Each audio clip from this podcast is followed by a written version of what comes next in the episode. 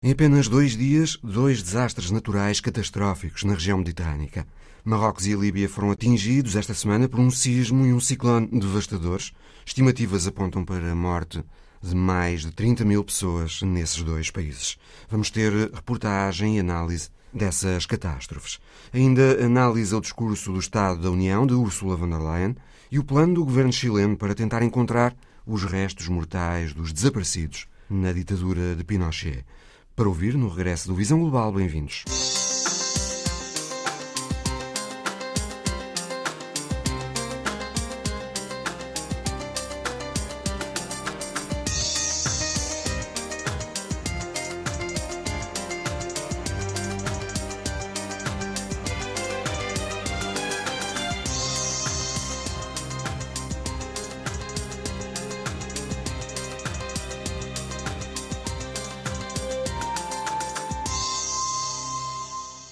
Primeiro, a terra tremeu em Marrocos, o pior terremoto no país em 60 anos, com um epicentro a sudoeste de Marrakech, por baixo das montanhas do Atlas. Houve à volta de 3 mil mortos. Dois dias depois, o dilúvio, no nordeste da Líbia. A tempestade Daniel despejou em pouco tempo duas a três vezes mais água do que a região vê num ano típico. As autoridades admitem que pode haver mais de 20 mil mortos nestas inundações. Analisamos daqui a pouco os impactos destas catástrofes bíblicas numa conversa com Raul Braga Pires, mas para já, repórter Soraya Ramos, enviada da RTP Marrocos, boa tarde. Antes de mais, Soraya, há ainda muita ansiedade das pessoas aí com as réplicas do sismo? Sim, eh, Mário, essa é a grande preocupação neste momento das pessoas. Há um medo, de facto, de, das réplicas, porque elas sentem-se em geral, muito bem. Nós até sentimos uma que foi a maior eh, até ao momento, um, que foi de 4.6 na escala de Richter, e nessa altura tivemos a perfeita percepção de que muitas pedras começaram uma vez mais a cair das montanhas e, e isso provoca um pânico nas pessoas. Uh, houve inclusive gritos, uh, as pessoas desataram a correr está muito presente o que aconteceu um, no, no, primeiro sismo e por isso também, uh, a partir do momento que ouvem uh, essas uh, pedras e começam a sentir a terra a tremer... Ficam naturalmente em sobressalto. Visitaste praticamente todas as aldeias na região de Marrakech que foram afetadas pelo sismo e há muita destruição, muita gente necessitada de ajuda e muita dificuldade também para fazer chegar essa ajuda. É verdade, é, é desesperante por um lado, por outro lado, há coisas difíceis de, de vos contar. Passar por uma aldeia um, muito devagar, porque a, estrada não permite uh, podermos acelerar, e ver as pessoas na beira da estrada a apontar para a boca, independentemente da língua, independentemente do sítio do mundo, nós sabemos que isto significa que as pessoas têm fome. E isso aconteceu várias vezes. Uh, especialmente nos primeiros dias após o sismo, uh, as estradas estavam muito condicionadas, porque havia muitos alimentos de terra e de pedras, por isso havia de facto aqui muita dificuldade em chegar a, alguma, a algumas aldeias remotas e também por isso é que depois houve tantos cadáveres encontrados, porque uh, os socorristas não conseguiam chegar, o apoio militar apenas chegou alguns dias depois e isso condicionou todo o número de vítimas mortais e de feridos. As vítimas mortais eh, são cerca de 3 mil, os feridos são mais de 5 mil, os uh, desalojados serão muitos milhares, não há esse número oficialmente. E há um pânico generalizado da noite. Foi durante a noite, às 11 e 11 da noite, que o sismo aconteceu, portanto as pessoas têm medo da noite, ninguém dorme dentro de casa, mesmo que a casa tenha apenas umas fendas, por causa disso, porque têm muito medo do que a noite vai trazer. Como é que as pessoas, de um modo geral, se sentem relativamente à forma como as autoridades têm respondido, Soraya? Um, para nós, se calhar também pela cultura que temos, pela forma eh, mais reivindicativa que temos, para nós é um bocadinho inexplicável uh, porque é que Marrocos não está a aceitar a ajuda toda que foi dada, inclusive é de Portugal, tenho a certeza daquilo que conhecemos das equipas uh, portuguesas de busca, resgate e salvamento, que se tivessem vindo imediatamente com os seus cães, teriam feito aqui muita diferença.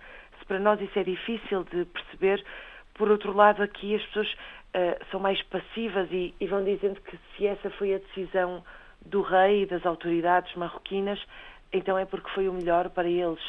Mas ao mesmo tempo também há algumas pessoas que vão dizendo, especialmente vão dizendo fora dos microfones, que uh, precisavam dessa ajuda, precisavam muito da ajuda internacional.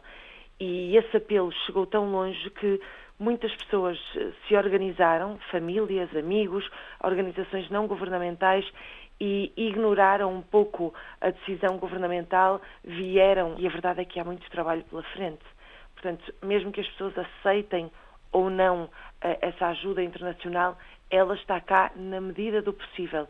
É impressionante que não conseguimos ver a Cruz Vermelha, o Crescente Vermelho, a Unicef, esse tipo de organizações que são habituais nestes cenários, não os vimos ainda.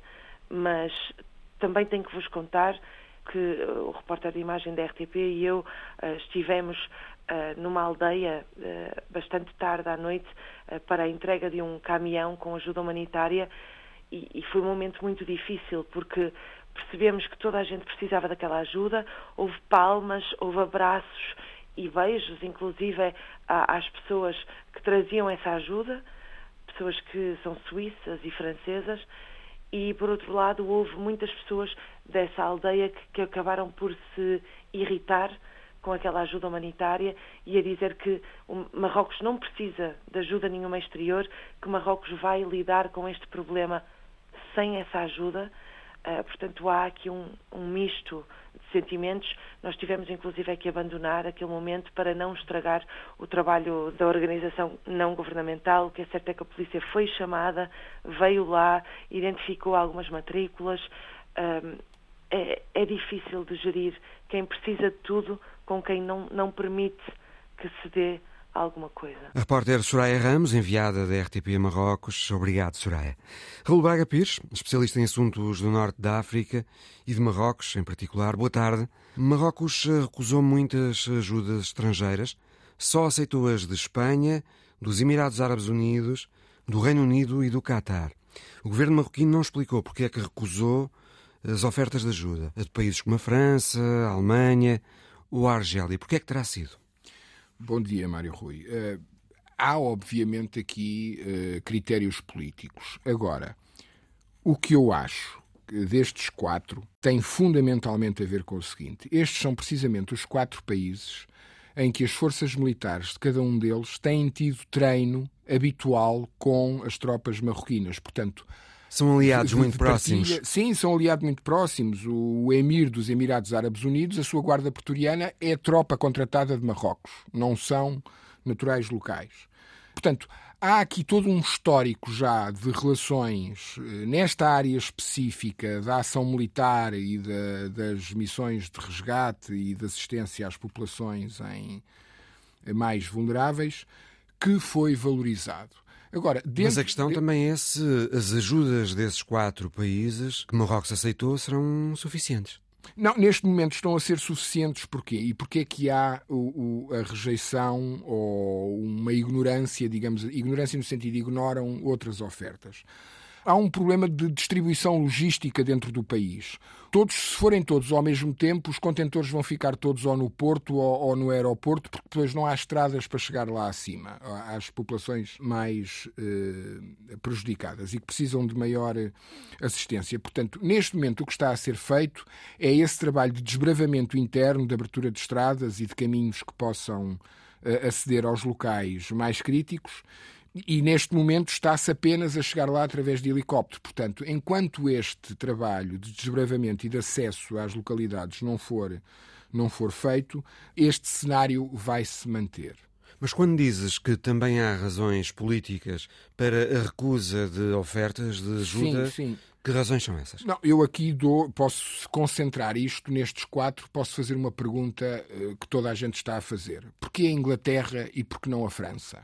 Não é? Obviamente, ou a Alemanha. Ou a Alemanha, exatamente. Pode-se compreender a Argélia. A Argélia é, é, é, outro setor. Eu gostaria Já de vamos detalhar. Eu, eu gostaria de explicar melhor agora aqui a questão da Inglaterra, porque é uma questão muito importante e tem a ver com o seguinte. Os marroquinos acreditam há 20, há 30, há 50 anos que, inevitavelmente, um túnel vai ser construído entre África e Europa. E essa África, esse território é a partir de Marrocos, muito provavelmente no sentido de Espanha. A partir do momento que a Inglaterra concretizou o Brexit, Marrocos passou a ter aqui um ativo político e diplomático de uma importância estratégica tremenda. E, portanto, a posição de força neste momento de Marrocos com a União Europeia é: há agora uma, inevitabilidade histórica deste túnel ser construído. E eu passei a acreditar nesta inevitabilidade a partir do momento que a Espanha expressamente reconhece o Saara marroquino. É a partir daqui que eu acredito que há uma inevitabilidade que mais cedo mais tarde a, a, União Europeia vai ter que ceder. Vai ter que ceder no reconhecimento em bloco do Saara eh, marroquino e vai ter que reconhecer eh, em bloco a necessidade ou a inevitabilidade da construção deste túnel. E neste momento, face a esta situação, a posição de força de Marrocos é Querem que nós construamos o túnel para a Espanha, que é território da União Europeia, ou, querem que, ou em alternativa querem que nós construamos o túnel para Gibraltar.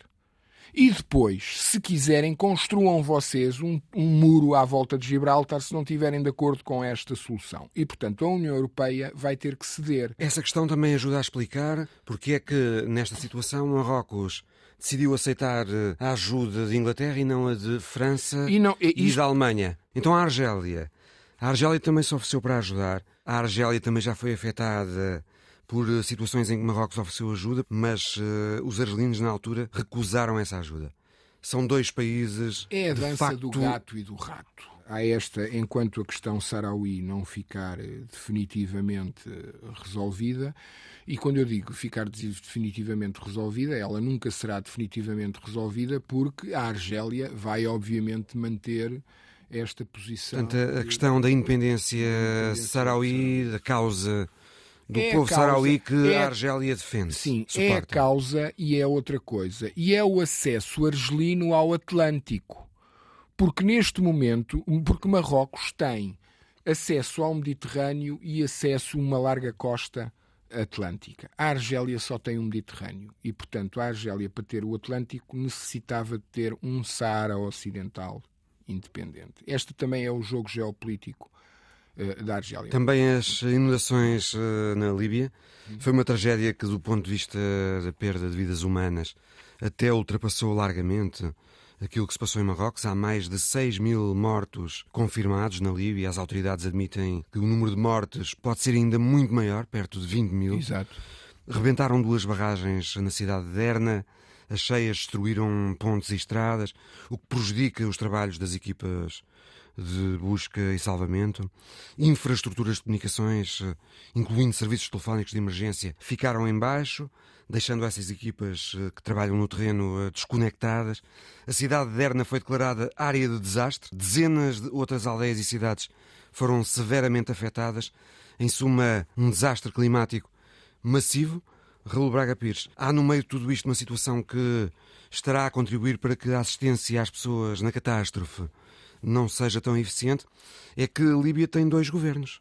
O é. governo de Trípoli, que é o governo que é oficialmente reconhecido, e o governo mandado por um senhor da guerra e sediado em Tobruk, no leste, uhum. onde ficam as áreas afetadas pelas inundações. Uh, sim, uh, a Líbia tem esses problemas todos a montante, já os tinha, e agora tem um, uma crise aguda terrível, que é isso que está a dificultar. Está aqui um problema que Marrocos não tem que é um problema de infraestruturas. Uhum. A Líbia não tem infraestruturas. E essa é... divisão política na Líbia entre as áreas ocidental e oriental não será favorável também a que se ponha em prática uma política para não as é, infraestruturas não do é país. favorável, mas é uma oportunidade. Aquilo que se tem verificado na Líbia ultimamente é que essas diferenças têm sido, tem-se verificado de facto um baixar da guarda nessas divergências e uma colaboração. Mas há aqui esta a, a situação uh, o estado periclitante das barragens em Derna que agora arrebentaram hum. vinha sendo denunciado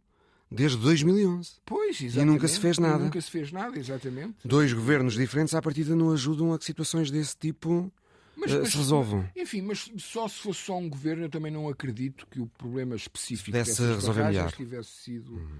resolvido. Há ainda um outro problema. As negociações, neste momento, entre ambos os lados, é para a constituição de um terceiro governo exclusivo, um governo ad hoc, só para a organização e realização das eleições. E o problema neste momento é quem é ministro de um dos governos ou do outro governo querer lugar, garantir lugar neste terceiro governo, que é o governo que a partir dali depois, em, em princípio, definirá, será, digamos que, a comissão instaladora de um novo governo que sairá de umas, de umas eleições a realizar que ainda não se sabe quando. É dito, Raul, que a região de Derna está a sofrer os efeitos da catástrofe natural, mas que a catástrofe é também resultado de negligência. Derna creio que é vista pelas autoridades de Trípoli como um viveiro de islamismo. Sim, toda a Cirnaica, ou seja, a história das, da rivalidade entre a Cirnaica e, e, a Tripolitânia tem a ver com o seguinte: Cirnaica, Líbia Oriental, Líbia Oriental Tripolitana, Tripolitânia, Líbia Ocidental. Ocidental. Exatamente. E depois, a sul, há a Fezan, a província de Fezan, e portanto estes são os três polos que completam a, a Líbia, que fazem da Líbia o país que, que ele é hoje uh, geograficamente. Essas queixas de negligência parecem não deixar de fazer sentido quando verificamos que, por exemplo, em Derna, que é uma cidade com 100 mil habitantes, não há um único hospital a funcionar. Pronto. Creio que a única estrutura equiparável a um hospital é uma vivenda com cinco quartos. Ou que coisa se, parecida. É, é, é, é, o famoso dispensário. O, o, dispensário, que é a farmácia do deserto, existe muitas das vezes onde existe, onde vive um proeminente daquela terra, daquele país ou, daquele, ou, da, ou, daquele, ou daquela tribo. Há, aliás, também relatos de pessoas da parte ocidental da Líbia que quiseram ajudar eh, nestas inundações e essa ajuda não foi aceite. Hum, parece haver ressentimentos dos líbios de leste em relação aos Pronto, líbios a história do ressentimento, da parte ocidental do país. O que acontece é que a Cirnaica viveu 50 anos em cripto-cirnaiquismo não podiam afirmar a sua identidade, não podiam falar o seu dialeto local, não podiam cantar as suas músicas, não podiam vestir as suas roupas mais folclóricas, identificativas da sua tribo ou da sua etnia, etc. Isto é um acumular de frustrações e recalcamentos que de facto agora tem este resultado e tem esta mantém este antagonismo e a verdade é que formalmente a Líbia é uma federação e o futuro da Líbia mais apaziguado, mais consensual e com melhor de qualidade de vida para os líbios parece-me que tem obrigatoriamente que passar para a constituição oficial de uma federação líbia, com Tripolitânia, Cirenaica e Fezan. Até porque são três regiões que definem muito bem as prioridades eh, destas populações. A Tripolitânia está muito mais virada para a Europa e para o Ocidente. A Cirenaica está muito mais virada para o Médio Oriente e para o Mediterrâneo Oriental. A Fezan está muito mais virada para a África. Portanto, é uma placa que tem aqui três polos uh, geodésicos com, com diferentes interesses, com diferentes azimutes. São mundos diferentes. São, completamente. Raul Braga Pires, obrigado. Muito obrigado, Mário Rui. A Presidente da Comissão Europeia, Ursula von der Leyen, fez esta semana o último discurso do Estado da União Europeia antes das próximas eleições, a 9 de junho de 2024. Portanto, daqui a nove meses. Daqui a pouco conversamos com Bernardo Pires de Lima sobre o que foi dito por eh, von der Leyen, mas antes recordamos o discurso do Estado da União da Presidente da Comissão, ouvido em Estrasburgo pela enviada da Antena 1 Inês Ameixa. Durante cerca de uma hora, Ursula von der Leyen traçou o Estado da União perante os eurodeputados, num discurso não só sobre o passado, mas também com os olhos postos no futuro. Vejam onde está a Europa hoje. Assistimos ao nascimento de uma união geopolítica, apoiando a Ucrânia, enfrentando a agressão russa, respondendo a uma China assertiva e investindo em parcerias. Temos agora o Pacto Ecológico Europeu como peça central da nossa economia e sem igual em termos de ambição. Precisamente o Green Deal foi uma das chaves do discurso. O Pacto Ecológico Europeu chegou a gerar tensões internas no Partido Popular Europeu, com o pormenor de que o apoio do PPE será essencial caso von der Leyen volte a candidatar-se a um novo mandato. Ora, numa tentativa de acalmar os ânimos, a Presidente da Comissão tentou equilibrar os pratos da balança, deixando um agradecimento aos agricultores, mas defendeu, acima de tudo, a importância do Green Deal. Há quatro anos, o Pacto Ecológico Europeu foi a nossa resposta ao apelo da história. E este verão, o mais quente alguma vez registado na Europa, foi um forte lembrete disso. A Grécia e a Espanha foram atingidas por incêndios florestais devastadores e foram atingidas de novo, apenas algumas semanas depois, por inundações devastadoras. Esta é a realidade de um planeta em ebulição. O Green Deal nasceu desta necessidade de protegermos o nosso planeta. Ainda assim, Ursula von der Leyen considera que ainda há muito por fazer em matéria de descarbonização. A indústria europeia mostra todos os dias que está pronta para impulsionar esta transição, provar que a modernização e a descarbonização podem andar de mãos dadas. Nos últimos cinco anos, o número de fábricas de aço limpas na União Europeia cresceu de 0 para 38. Estamos agora a atrair mais investimento em hidrogênio limpo do que os Estados Unidos e a China juntos. Esta é a força da resposta da Europa às alterações climáticas. Portanto, a partir deste mês, realizaremos uma série de diálogos de transição limpa com a indústria. O objetivo principal será apoiar todos os setores na construção de um modelo de negócio para a descarbonização da indústria. No Estado da União, inevitavelmente também o tema da Ucrânia. Von der Leyen garante que o futuro do país é na União Europeia, reiterou o apoio dado pela Europa e anunciou que vai propor a extensão do prazo da Diretiva de Proteção Temporária para os ucranianos que fujam da guerra. Quanto ao alargamento da União a novos países, incluindo a Ucrânia, Von der Leyen mostra-se favorável, mas aponta à necessidade de reformas e revela desde já medidas concretas para facilitar o processo.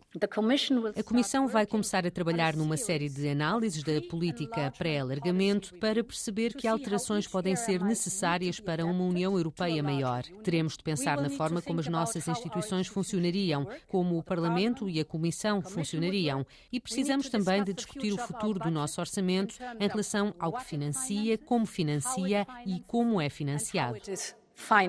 Ursula von der Leyen focou-se também nos preços da energia, mas antes, uma tímida referência à inflação para avisar que o problema vai demorar a ser resolvido. Christine Lagarde, Christine Lagarde e o Banco Central Europeu estão a trabalhar arduamente para manter a inflação controlada. Sabemos que o regresso ao objetivo de médio prazo do BCE poderá levar algum tempo. A boa notícia é que a Europa começou a baixar os preços da energia. Não nos esquecemos de que Putin utilizou o gás como arma, de forma deliberada, e de como isso desencadeou receios de uma crise energética como nos anos 70. Muitos pensaram que não teríamos energia suficiente para para o inverno, mas conseguimos. Habitação, pacto para as migrações ou inteligência artificial também não foram esquecidos no discurso do Estado da União, nem a China, com a líder do Executivo Comunitário a anunciar uma investigação anti-subvenções aos veículos elétricos chineses. É uma indústria crucial para uma economia limpa com um enorme potencial para a Europa. Mas os mercados globais estão agora inundados com carros elétricos chineses mais baratos e o preço é mantido baixo de forma artificial, graças a enormes subsídios estatais. Isso está a distorcer o nosso mercado e, como não aceitamos isso de dentro do nosso mercado, não aceitamos isso de fora. Posso, por isso, anunciar que a Comissão vai avançar com uma investigação anti-subsídios sobre os veículos elétricos vindos da China. Este foi o último discurso do Estado da União antes das eleições europeias do próximo ano. Ursula von der Leyen apela ao voto dos europeus para decidirem que futuro querem para a Europa. Quanto ao futuro da atual Presidente da Comissão, só o tempo dirá, para já, mantém-se o tabu sobre se von der Leyen tenciona recandidatar-se ou não a um novo mandato. This is Europe's moment to answer the call of history. Long live Europe. Thank you. Um trabalho de Inês Ameixa, enviada da Antena 1 a Estrasburgo. Bernardo Pires de Lima, boa tarde.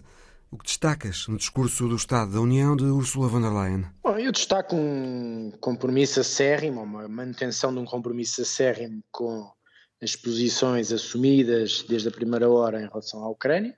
Para a Ucrânia, em concreto, estas... von der Leyen eh, garantiu mais 50 mil milhões em empréstimos e subvenções para os próximos quatro anos. É? Essa é uma dimensão paralela, ou seja, uma é um compromisso com as posições de unidade europeia que têm auxiliado financeira, humanitária e, e, militarmente a Ucrânia desde a primeira hora. Ou seja, a Presidente da Comissão foi uma das primeiras a perceber eh, o alcance mais estratégico, mais geopolítico da invasão da Rússia nos destinos futuros da Europa. A outra dimensão tem a ver com a dimensão, digamos, da escapatória a esta situação, que no entendimento dela e de muitos outros passa por uh, integrar essas aspirações ucranianas e outras na União Europeia e para isso precisa de preparar as instituições e os cidadãos aos impactos desse alargamento. Bernardo, sobre o alargamento da União Europeia, von der Leyen eh, continua sem falar uh, em metas. A verdade é que o Presidente do Conselho Europeu, Charles Michel, recentemente apontou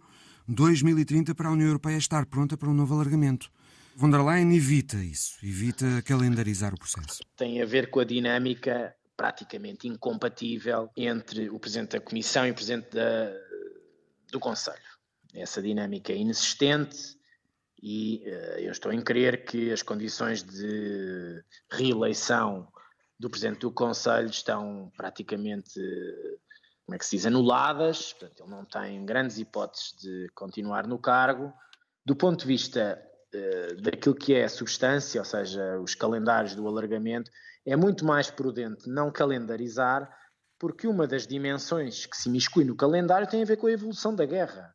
Aliás, no discurso da, da Presidente da Comissão é muito claro a hierarquia dos fatores na, nesse processo de alargamento. É evidente que a Ucrânia é o grande, entre aspas, desestabilizador dos atuais equilíbrios europeus com o alargamento, mas depois é preciso atender a um conjunto de países dos Balcãs Ocidentais que estão há mais de 10 anos na, no processo negocial dos dossiers, depois a Moldávia, que tem uma situação também complicada, porque tem uma parte do seu território ocupada por tropas russas, e depois, no final, sem grande entusiasmo, a Geórgia, que, como nós sabemos, vive neste momento uma grande dicotomia de opções estratégicas entre a presidente mais pró-europeia e um governo mais, mais alinhado com Moscou. E, portanto, não é propriamente uma situação. Também tem dois territórios ocupados por, por tropas russas, portanto, não é. Há aqui vários fatores que se imiscuem num processo normal, eu diria normal, tradicional de alargamento. Portanto, tudo isso foge a qualquer marcação temporal de calendários. Por outro lado, acho que está por fazer o grande debate uh, estratégico sobre os impactos do alargamento. E isso, uh, acho que aí o Primeiro-Ministro português tem sido dos poucos que tem, sem pôr em causa o objetivo final, alertado para um conjunto de debates que é preciso fazer. Se eles são necessários fazer com a reabertura de negociação do Tratado de Lisboa, a, a doutrina divide-se. Se uh, é preciso lidar, avaliar os impactos eh, na composição das próximas comissões europeias, o número de comissários, o número de eurodeputados, a distribuição e a ponderação dos votos de cada país no Conselho, eh, os impactos, na, na digamos, na, no espaço Schengen, os impactos na, nos fundos comunitários, tudo isso é evidente que vai ter que ser. É, é, a Ucrânia passará a ser o quinto maior país da Europa. E acho que isto é o, é o roteiro mais acertado. Claro que a Presidente da Comissão aqui tem um papel que é eh, apontar o roteiro, mas sabe perfeitamente que as dinâmicas nacionais lhe escapam ao, controle e ninguém sabe verdadeiramente como é que os ciclos eleitorais em alguns países fundamentais vão evoluir nos próximos anos e se eles são ou não, nessa circunstância, mais ou menos favoráveis ao alargamento. E, portanto, nós temos que, acho que é prudente que desse ponto de vista não haja uma calendarização muito fixa e isso eu acho que é a grande é marca. É realista não fazer essa calendarização, não é? Acho que é mais realista do que. Mas isso não me surpreende que a Presidente da Comissão seja mais realista do que o Presidente do Conselho. Este foi o último discurso do Estado da União de von der Leyen antes das eleições europeias, daqui a nove meses. Ursula von der Leyen terá dado sinais neste discurso, como de resto disse o eurodeputado do PSD, Paulo Rangel, de que quer cumprir mais um mandato de cinco anos depois das eleições? Eu acho que sim, que ela está disponível para essa reeleição e acho que faz sentido que esteja disponível e que seja apoiada. A Ucrânia aqui é uma pedra de toque basilar da sua do seu mandato. Ela, é uma, ela é, fe... É, o mandato dela é feito de crises sucessivas, primeira pandemia, inflação, energia, uh, guerra na Ucrânia, e portanto ela percebe que a Ucrânia é um elemento e o seu posicionamento é um elemento que cola quer a bancada dos sociais-democratas, quer a bancada do PPE, num apoio absolutamente indispensável para a sua reeleição. Depois, acho que o discurso, que é muito longo, tem a ver com o facto dela ter necessariamente que fazer um balanço destes eh, cinco anos. E é um balanço de avaliação sempre sobre a gestão de crises permanentes em que ela se viu envolvida e a sua comissão, as soluções encontradas, sempre num pendor de, de grande unidade ou de grande conjugação de esforços, quer na, no levantamento de recursos económicos na, na, na, Covid, na compra conjunta de vacinas, quer nas, na aprovação de 11 pacotes de sanções à Rússia, quer nas reservas conjuntas de, de gás, que neste momento estão em 90% da capacidade de, de armazenamento, quer nas transições conjuntas também elas que ela nunca deixou cair, a climática, a digital, etc. Mas então, houve algumas críticas fator... a Ursula von der Leyen por supostamente ter ignorado os problemas que as famílias estão a viver com o aumento do custo de vida. Esse aspecto foi uh, realmente esquecido por von der Leyen? Eu acho que aí há uma, aí há uma talvez seja uma propositado uh, no sentido em que, como nós estamos a perceber, quem está no alvo da, digamos, de uma abordagem mais uh, inflexível em relação aos problemas das pessoas é muito mais o Banco Central do que propriamente a Comissão. O que ela se poderia eventualmente, e acho que isso é uma crítica justa, é colocar-se mais do lado das soluções àquilo que, a meu ver, o BCE tem agravado, que é a capacidade e a disponibilidade e o, o sufoco uh, da maior parte das famílias, nomeadamente das que mais sofrem e da classe média. Ora, o que aparentemente aí... ela fez foi exatamente o contrário. Ela disse que a inflação elevada e persistente é um desafio económico que vai levar tempo a resolver, uh, mas que Lagarde e o BCE estão a trabalhar arduamente para eh, resolver isto. Não, ela fez uma, ela no fundo fez, exato, ela no fundo fez uma acomodação das posições do BCE, sendo que as posições dentro do BCE, do Conselho de Governadores, não é unânime, está longe disso. O debate é, é muito aceso e muito duro. Mas ela optou por eh, acomodar a, posição que tem vindo a ser eh, manifestada pelo BCE, dentro da, da geração de compromissos interna, e não se atravessar com uma posição contrária, que é aquilo que os críticos do discurso esperariam. Outra crítica que eu acho que se pode fazer é ela não ter eh, tornado pública uma espécie de roteiro de soluções económicas de curto prazo para fazer face a essa dinâmica de sufoco, sobretudo da classe média. E nestes nove meses até às europeias, quais serão as prioridades da Comissão? Presumo que eh, fechar os dossiês em aberto. Portanto, Pacto das Migrações, eh, revisão do quadro financeiro plurianual a reforma das regras do déficit e da dívida, a legislação europeia sobre a inteligência artificial, o acordo com o Mercosul. Serão estas as prioridades? Sim, eu acho que sim. Não, já são muitas prioridades para três meses. Sim. Eh, são dossiês, só, só, sim, até, falavas até ao fim do ano, acrescentando mais uns até às eleições. Eu acho que são muitos dossiês que estão em andamento, não, uhum. são, não nascem agora, na reta final e obedecem, e de facto o debate europeu e o processo de decisão europeu é um processo muito complexo. Tem muitos atores, não é só os Estados, não são só os primeiros ministros, não são só comissários e a relação entre o Conselho, o Parlamento e, o, e a Comissão.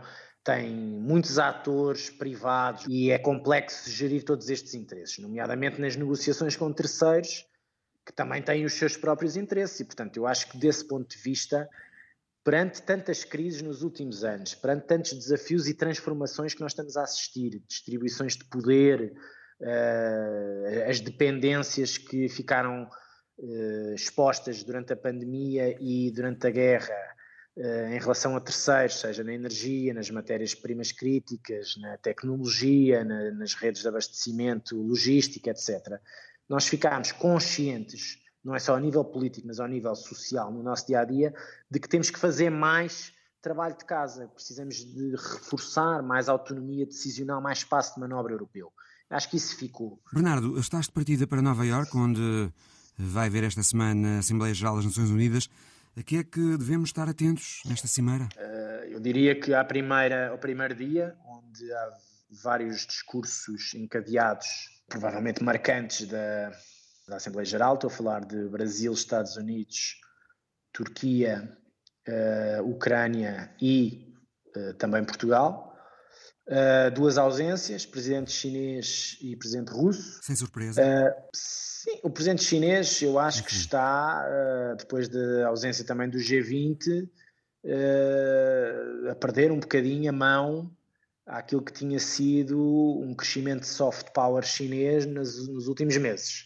E a ausência significa, tem um preço, tem um custo. Não é a mesma coisa uh, enviar o primeiro-ministro no quadro do contexto da hierarquia do poder chinês do que enviar uh, o presidente chinês. Uh, depois, uh, portanto, diria que o tema da Ucrânia e, sobretudo, também das reformas institucionais das organizações financeiras de cariz, digamos, de natureza ocidental, FMI, Mundial, FMI, uhum. mas também o Conselho de Segurança, eterna reforma adiada, vão estar na agenda e também, pelo menos dos discursos, e também do lado uh, africano e latino-americano, eu diria uh, que também um grande alerta, uma grande angústia em relação à asfixia das dívidas externas e como é que isso se pode resolver de uma forma mais conjunta e cooperante. Um, depois haverá também uma sessão aberta do, da reunião do Conselho de Segurança uh, sobre a Ucrânia, eh, presidida pela Albânia, e acho que isso também terá bastante interesse uh, e onde Portugal também estará presente e fará uma intervenção. Bernardo Pires de Lima, obrigado. Obrigado, Mário. No Chile, cumpriram-se esta semana, a 11 de setembro, 50 anos do golpe que depôs Salvador Allende instalou a ditadura de Augusto Pinochet durante mais de década e meia. Estima-se que, sob o regime de Pinochet, à volta de 1.500 pessoas tenham desaparecido no Chile e apenas 300 até hoje foram identificadas. A assinalar a data, o governo de Gabriel Boric anunciou um plano nacional de busca para se tentar localizar os restantes desaparecidos. Rita Fernandes. É preciso fazer um trabalho de secretária antes de partir para o terreno digitalizar processos dos tribunais e documentos espalhados entre agências do governo e organizações de direitos humanos, num trabalho para que o Estado dê ao Chile as respostas de que o país precisa para curar as feridas. O Estado deve fazer mais por conseguir as respostas que o país merece e necessita para poder sanar. O presidente chileno assinala os 50 anos desde o golpe de Estado que colocou o país sob a ditadura de Augusto Pinochet. Perante uma plateia com olhos emocionados e cartões ao pescoço com as palavras Justiça agora e fotografias de desaparecidos, pessoas torturadas e perseguidas pelas ideias que defendiam, relembra o presidente. fueron perseguidos por sus ideas, murieron, conocieron la cárcel, la tortura. Por eso es muy importante afirmar con claridad que no es separable el golpe de Estado de lo que vino después. Desde el mismo momento del golpe de Estado se violaron los derechos humanos de los chilenos y chilenas. Passado, presente e futuro, juntos num discurso em que o presidente do Chile falou do Plano Nacional para encontrar os desaparecidos, mais de 1.400 durante o regime militar no país entre 1973 e 1990. Apenas 300 pessoas foram encontradas e identificadas e os familiares que têm sido os grandes motores das buscas, recebem alguns pedaços de ossos ou roupa. As equipas vão regressar ao terreno para explorar os locais onde as vítimas podem estar enterradas. Depois de anos de trabalhos parados por falta de financiamento, o Estado fê-los desaparecer. O Estado tem de saber onde estão, defende o presidente. O Estado los hizo desaparecer e o Estado deve hacerse cargo de saber onde estão. O presidente do Chile quer que o Plano Nacional tenha um orçamento próprio e que seja implementado por todos os governos. Que nunca mais a violência substituya em nossa convivência o debate democrático.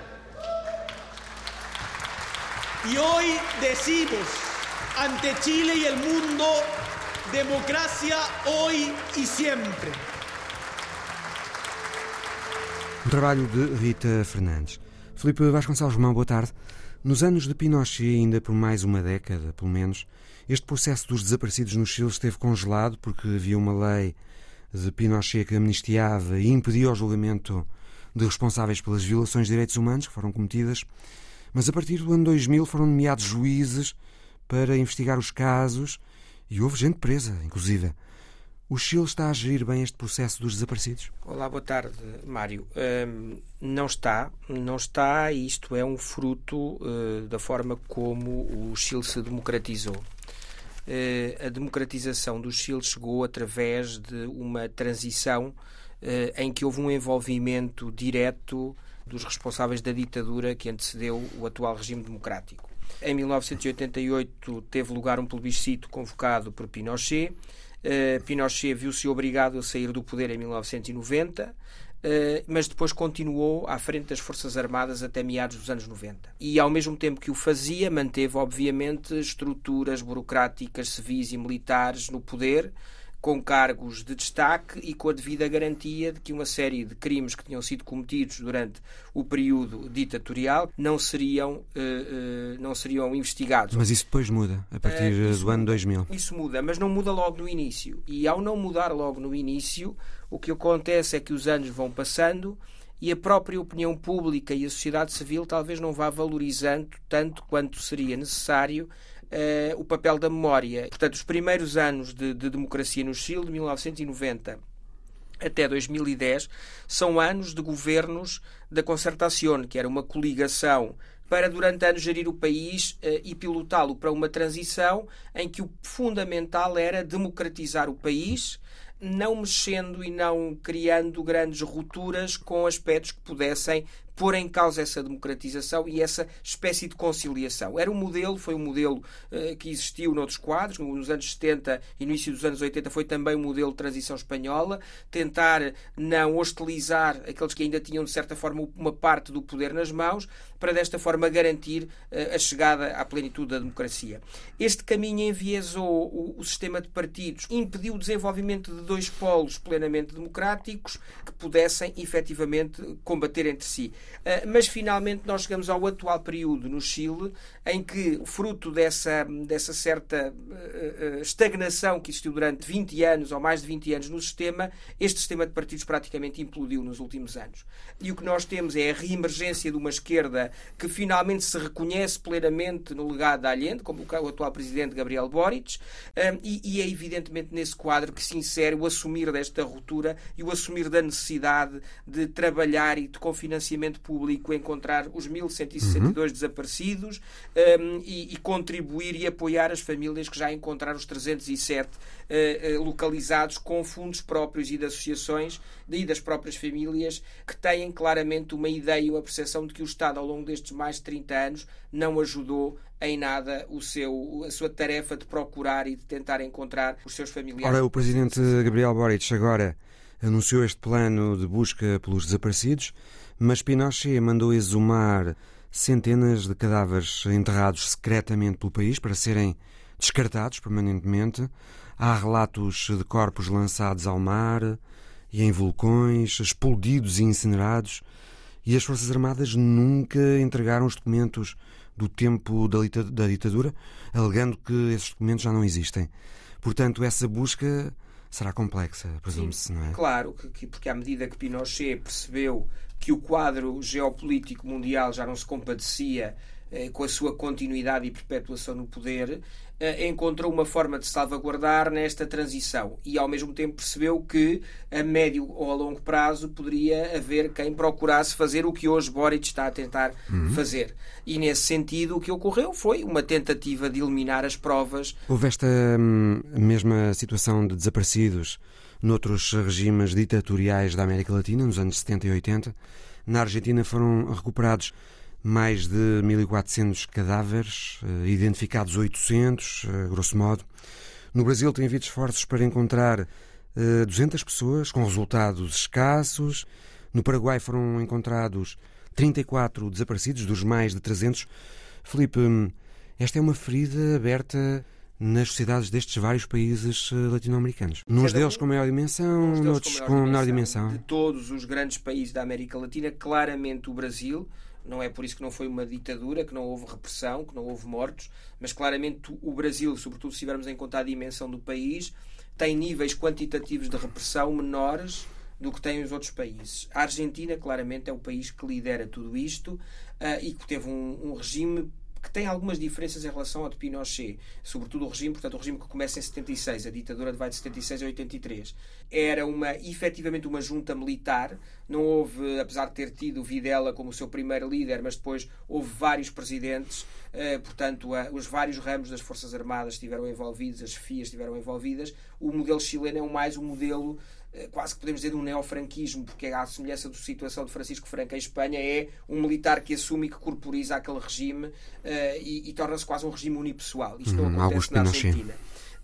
A questão da Argentina é que há, um, há sinais muito mais claros de ruptura em 83 em relação ao regime anterior. Com a chegada de Ricardo Alfonsino ao poder, um, há imediatamente são aprovadas leis e há julgamentos. Agora saiu recentemente, no, no ano passado, um filme, inclusivamente, sobre, sobre o, julga, o primeiro julgamento às juntas militares da, da, da, da ditadura argentina, o 1985, salvo erro, é o, nome, é o nome do filme, ganhou vários prémios, e nesse filme fica visível que há, apesar de depois haver momentos de retrocesso, e Alfonsino depois assina também uma lei de ponto final para não se continuarem as investigações, para também não gerar possibilidade de outro golpe, mas há uma vontade inicial da Argentina de investigar, que depois é retomada mais tarde.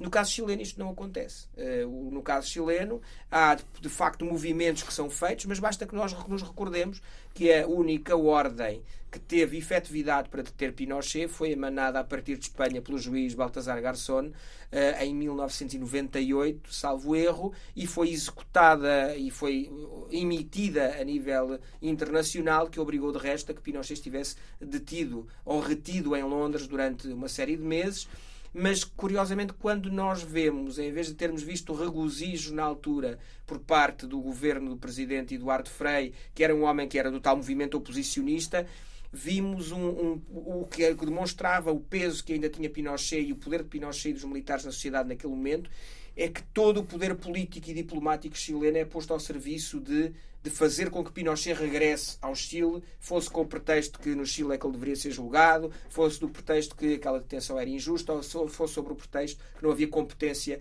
para aquele juiz e para aquelas autoridades. Porque ele continuava a ter uma grande base popular de apoio. Portanto, isso é demonstrativo. Uhum da forma totalmente distinta do regime chileno em comparação, por exemplo, com o regime argentino. No entanto, quando nós vamos, por exemplo, para o regime brasileiro, sabemos que a, última, a única tentativa que houve ténue de alguma comissão de verdade foi implementada por Dilma Rousseff pouco antes da sua destituição uh, um, em 2000. A sua destituição foi em 2016. Houve tentativas uh, entre 2013, 14 e 2016 e depois acabaram por não darem nada também. Felipe Vasconcelos Romão, muito obrigado. Muito obrigado. Boa tarde. Boa tarde. Na edição deste ano da Maratona da Cidade do México, muitos participantes resolveram fazer a prova recorrendo aos transportes públicos e a outros meios ilícitos. É a história da semana de Luís Vilaça. Está por iniciar a edição número 40 do Maratón da Cidade de México PNC. 10, 9, 8,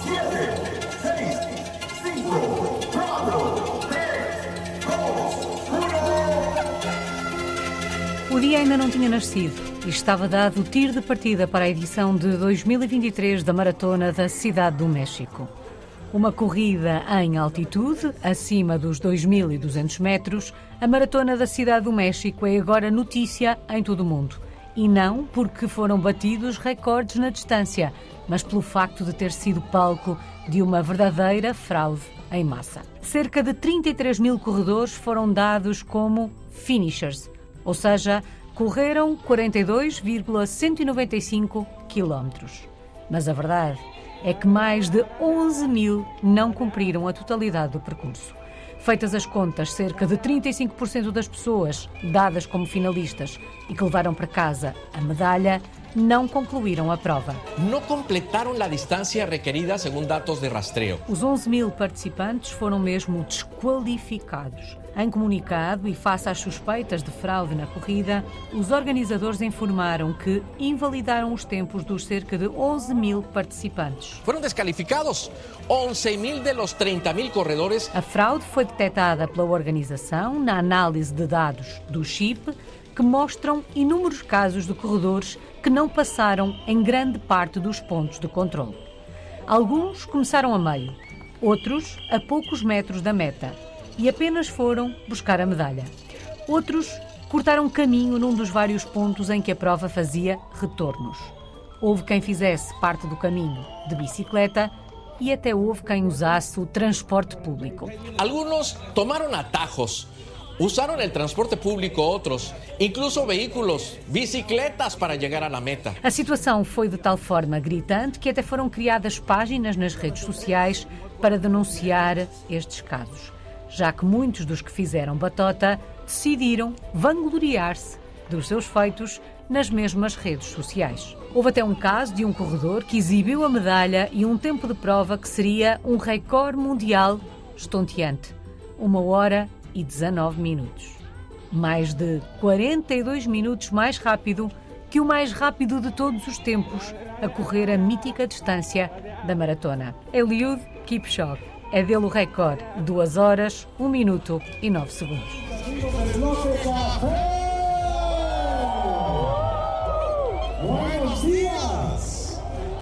O Visão Global volta para a semana. Até lá.